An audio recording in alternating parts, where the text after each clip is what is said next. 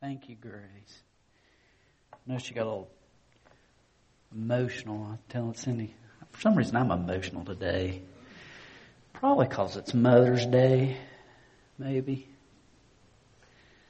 Um, some of us have the joy to be able to physically be with our moms. And some of us long for the day when we'll see mom again.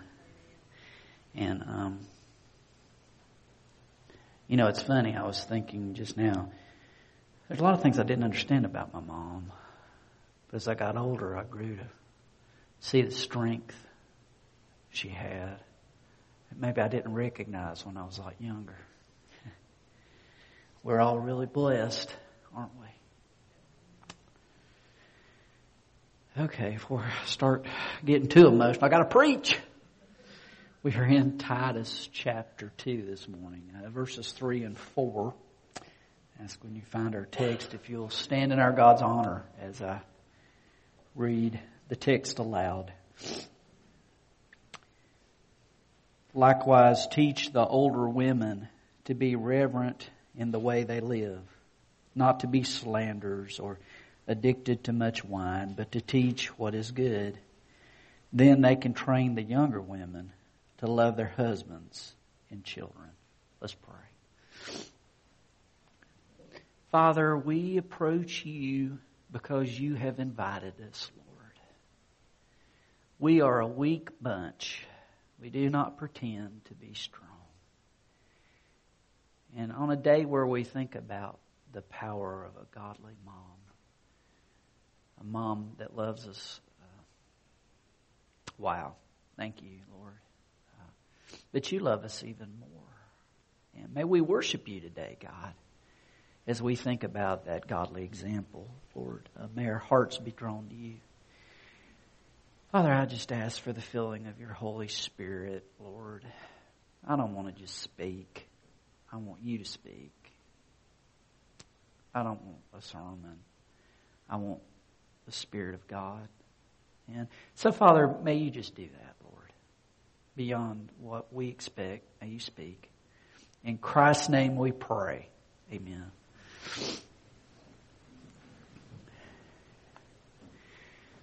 As you look at this section of Titus chapter 2, Paul is speaking um, to the young guys he's training into the church. And he's talking to Titus and he's talking to Timothy and, and he, he talks about the older men and the younger men and the older women and the younger women. Of course, the emphasis today is upon the older women. And the point, you go down to Titus chapter 2 verses 11 through 14 and you have the, our key text that brings this chapter together. And, and it says, for the grace of God that brings salvation has appeared to all men. And he starts there and he says, what matters is the good news of Jesus Christ, who came to us who are unworthy, the only one worthy. And he died upon a cross and, and he was placed in a tomb and he was raised to life and is seated at the right hand of the Father and he intercedes for us. And, and he says, that's the gospel and, and we must be fully aware of the gospel, that grace of God that brings salvation.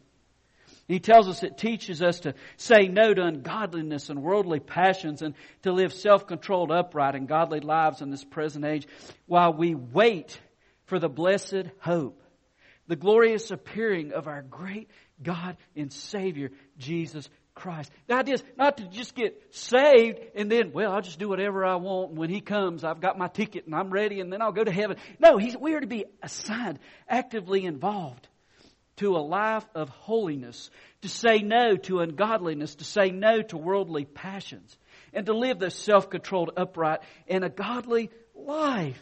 And then it notice what he says about our Lord, who gave himself for us to redeem us from all wickedness. But he doesn't put a period there. He goes on, he says, and to purify for himself a people that are His very own, eager to do what is good.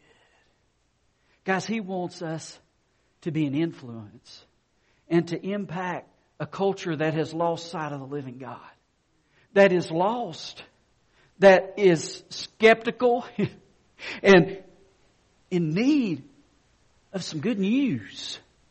And, and as we, uh, it reminds me of this over 25 years ago, George Gallup poll. This was what was said. Never before has the Christian church made so many inroads into society while at the same time making so little difference. Man, there's a need for a difference. And that difference is found in the Lord. Not in us, but in the Lord in us, moving through us. And as our text today, he, he starts out here, and the emphasis in verse 3, he says, likewise teach the older women. Now, I'm not too smart, but I'm not dumb. So I'm not about to determine what is an older woman. What is the criteria I look for when that person has crossed that threshold of old? Now, the home I grew up in, there were two things you never asked a woman her weight and her age. That was a dangerous game. You did not involve yourself in. And so here we have these two young preachers that Paul is coaching. And he says, I want you to go into these gatherings of God, these churches, and, and I want you to give some teaching to these older women. Now, I would take a stab at email I got some years ago, maybe to give some insight into a possibly older woman. Say old woman, older woman.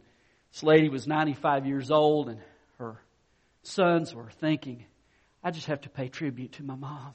I love her so much.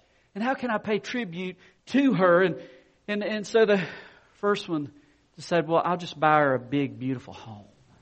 So he bought her a big, beautiful home right on the beach.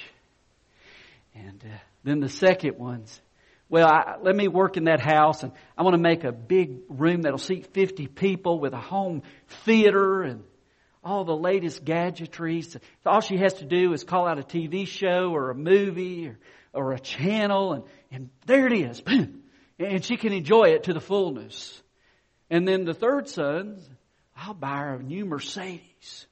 Have a beautiful new car to be able to, to drive around. And, and then the fourth son, he said, well, you know, mom loves the Bible. She loves to read the Bible, but her eyesight's all but gone and she can't read the Bible anymore.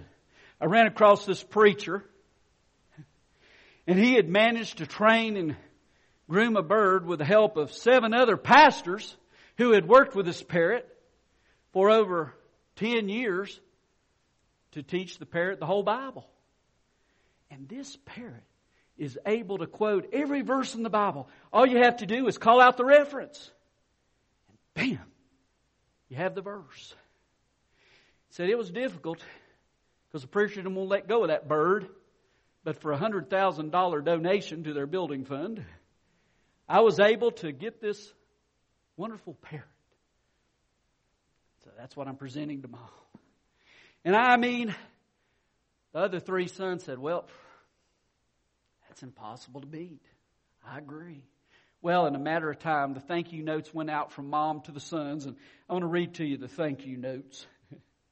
First note Dear Milton, the house you built is so huge that I only live in one room.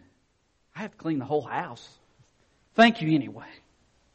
Dear Michael, you gave me an expensive theater with Dolby sound, hold 50 people, but none of my close friends live nearby. And since I've lost my eyesight, I really don't watch much TV. I'll never use the room, but thank you for the gesture just the same. Dear Marvin, I'm too old to travel and I have my groceries delivered, so I'll never use that Mercedes, but the thought was kind. Thanks. Dear Melvin, you are the only son to have the good sense to put some thought into your gift to me. Let me tell you, that chicken was delicious.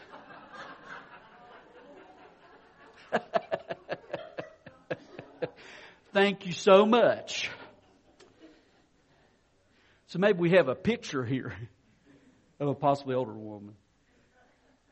But when we really look into the culture of that day, when he speaks of older women, the real picture, it could be a woman in her 40s to her 60s, and the picture is not so much on her age as it is in the fact that she's lived. She's raised children. She's been a part of just life's experiences, and thus she has something powerful to pass on and to share. Uh, maybe he's speaking about some of these widows that he writes about in 1 Timothy chapter 5 verses 3 through 10 who assisted those who were in distress, who showed hospitality to strangers, who washed the feet of the saints, and who devoted herself to every good work to help those around her. It was common in this day for the older women at night to go out through the city and to look for abandoned babies. See, it was a cruel world in which they lived. And there were babies that, for whatever reason, the, the parent couldn't raise the baby. And, and so they would just leave them out to die. And people would search for those babies.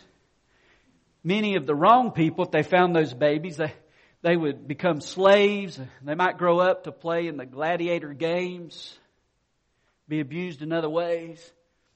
If they were girls, they might grow up to be prostitutes, have a life as a slave. But these women would go out in their heart. They were to rescue these babies, and that was their heart, was to rescue these young ones, and, and that was their passion. And, and these ladies had earned a right to be heard. Their walk with the Lord Jesus Christ, man, it was real. It was genuine. It was honest. And they displayed four traits that we want to look at with the rest of the time this morning that we have. Uh, let's just jump in the text here. The first trait is that there is a sacredness about her, a sacredness.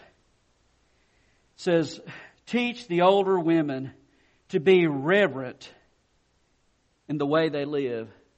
You know, it's interesting. That word translated reverent this is the only time that word is found in the New Testament. So it's a special word.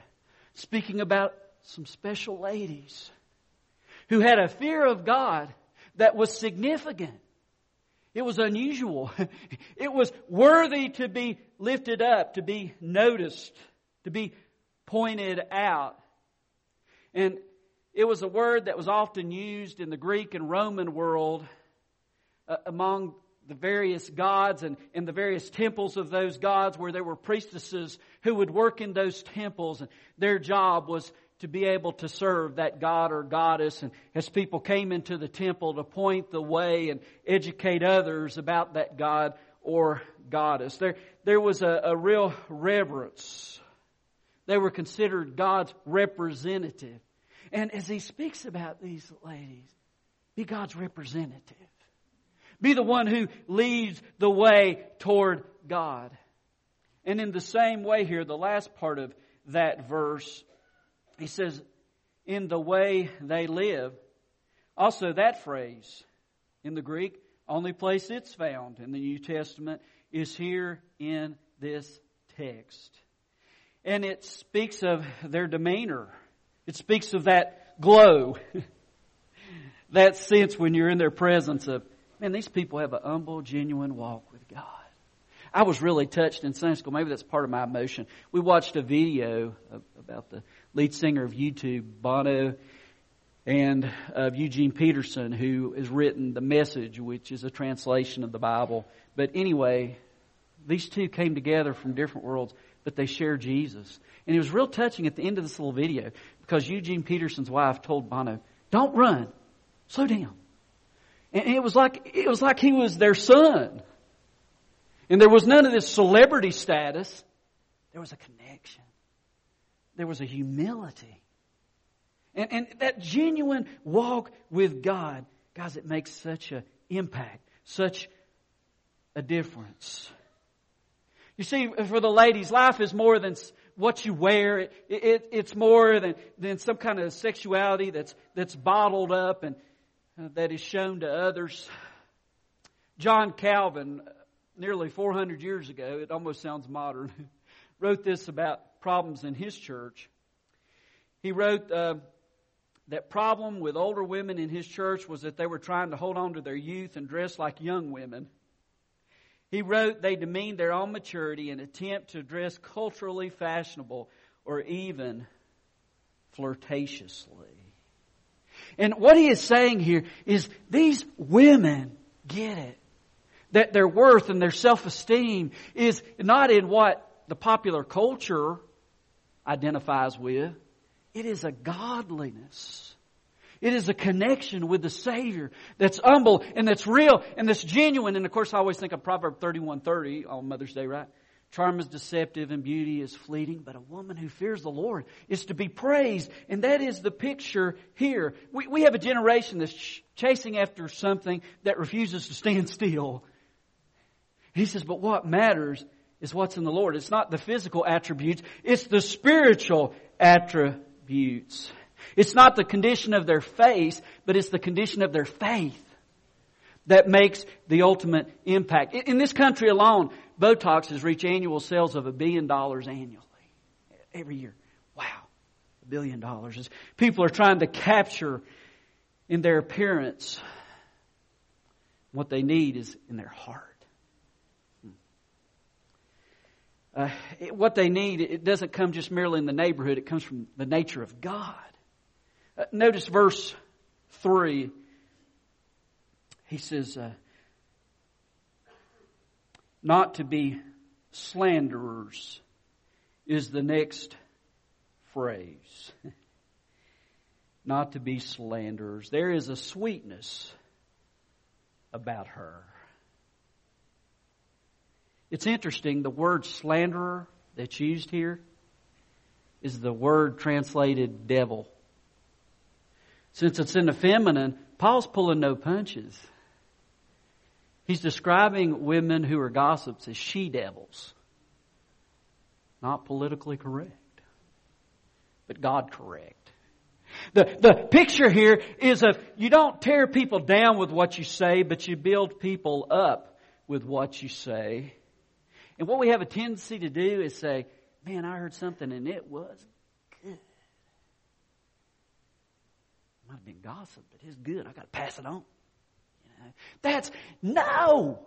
There should be a sweetness about what you say that builds up the body of Christ, that encourages people to walk with Him and doesn't tear other people down, doesn't uh, tear apart families and people's lives. Don't be a part of that. That's, the, that's devil talk. Don't be a she devil. Don't talk like the devil. Now, how does the devil talk? Like we looked at Revelation 12:10 in in our study, uh, one of the services where the devil is an accuser. He accuses the saints both day and night. Man, we don't need to focus on people's sins and tear them down in front of others. We need to pray for one another. We need to build each other up in the faith. Remember the devil, he, he watched Job and he said to God, he said, I'm convinced that if you took Job's blessings away from him, he would curse you because he doesn't love you. He loves what you give him. That's the accuser. That's the work of our enemy. He wants to tear down instead of build up. He says these ladies have that sweetness. Third, there is a sobriety about her. Look at the text. It says, or addicted to much wine. The picture here is not only should they control what comes out of their mouths, but what goes into their mouths.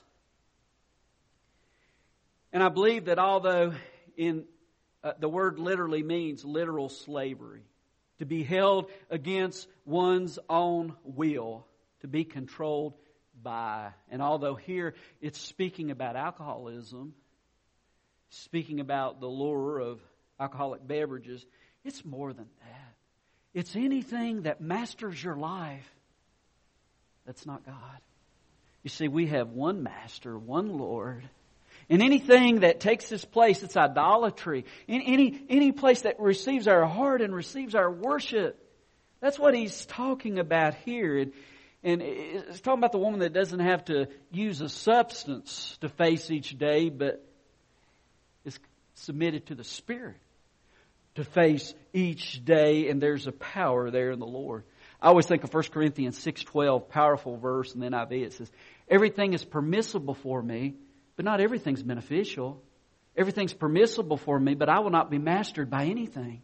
Because of the grace of God, my salvation is not based on my performance and what I do, so everything's permissible for me, but that doesn't mean it's beneficial.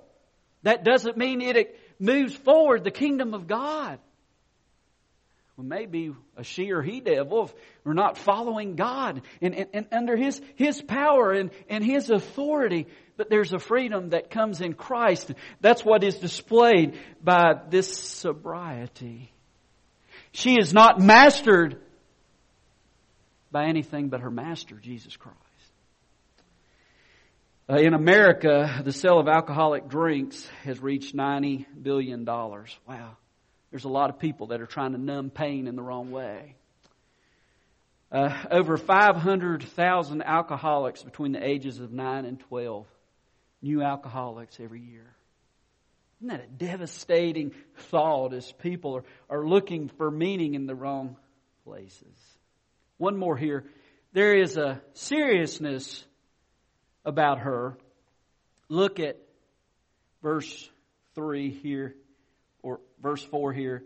Then they can train the younger women to love their husbands and their children. The picture here is not about the older women having a place of prominence and position, but a pattern of life. People watch her. She's the real deal. She really has a walk with Jesus. It's not just church, guys. It's connection with the living God she has. And that makes all the difference. And then uh, that is the seriousness about her. It isn't that she's all gloom and gloomy. One of my favorite verses in the Good News Bible, it, it tells us that um, it is healthy to be cheerful, but it's slow death to be gloomy all the time. No, that, that's not what he's talking about. But in a seriousness, it's about, man, I take God seriously, not myself so seriously. You know, that's the real picture that is being shared by such ladies. And the command here to these older ladies is to train the younger ladies. It's interesting here as you look in these instructions from Paul to Titus and ultimately to Timothy as well. He, he, he says, guys, I don't want you training the younger women. This is to be a job for the older women as they are to share and as they are to train. And the phrase, it literally means, if you read it, so that they can bring to their senses the younger women to love their husbands and their children. You see, the picture here is that they are captured by the culture instead of by their God. They've lost sight. You know, this thing you're to be in the world, but not of the world, and they become of the world. And, and, he says, don't let that happen. And, and the, the idea is, ladies, bring them to their senses. Help them to see that, that real living is in Christ, and it is in following Christ. It's a crazy culture. There was a study that was recently done about song lyrics over the past 30 years. And what was discovered is that the song lyrics of the past 30 years have continued to become more increasingly self centered. Researchers used a computer program to, percent, to count the percentage of words in songs which refer to personal pronouns like we, us, and our, compared to first person pronouns such as I, me, and mine. They found that over the past 30 years, we and us have declined dramatically, and I, me, and mine have increased dramatically. One reviewer summed up the study by writing rather bluntly, we might as well face it, we're addicted to self love. We're addicted to self love. What a statement. The point here, as Paul is saying about these ladies, he says what they teach is that life isn't about self love, it's about self sacrificing love. That's what's Christ like. Not self love, but self sacrificing love. So that when the younger lady comes to the lady that's been around the block, you know, and she says, My husband is impossible. He doesn't listen to me. He doesn't care about me. He is not sensitive to me. And he causes all kinds of problems. He is impossible. And instead of her saying, honey, I know those men are awful. They're just terrible. Instead of saying that, she says, Oh, honey, it's okay. Look, that's the way they come out of the box. You got to work with them. You got to love them. You got to be there for them. To live for the Lord and, and let Him change them. You see, these women, they weren't perfect women, they were progressing women as they walked with Christ. As I close, I, I want to read a testimony from the lady in charge of MOPS, Mothers of Preschoolers International. And what's powerful about it is just her honesty about, you know, I'm not some super Christian that's arrived. She writes, uh, her name is Elisa Morgan, and Elisa writes, I'm probably the least likely person to head a mothering organization that impacts thousands of mothers' lives for the gospel. I grew up in a broken home. My parents were divorced when I was five.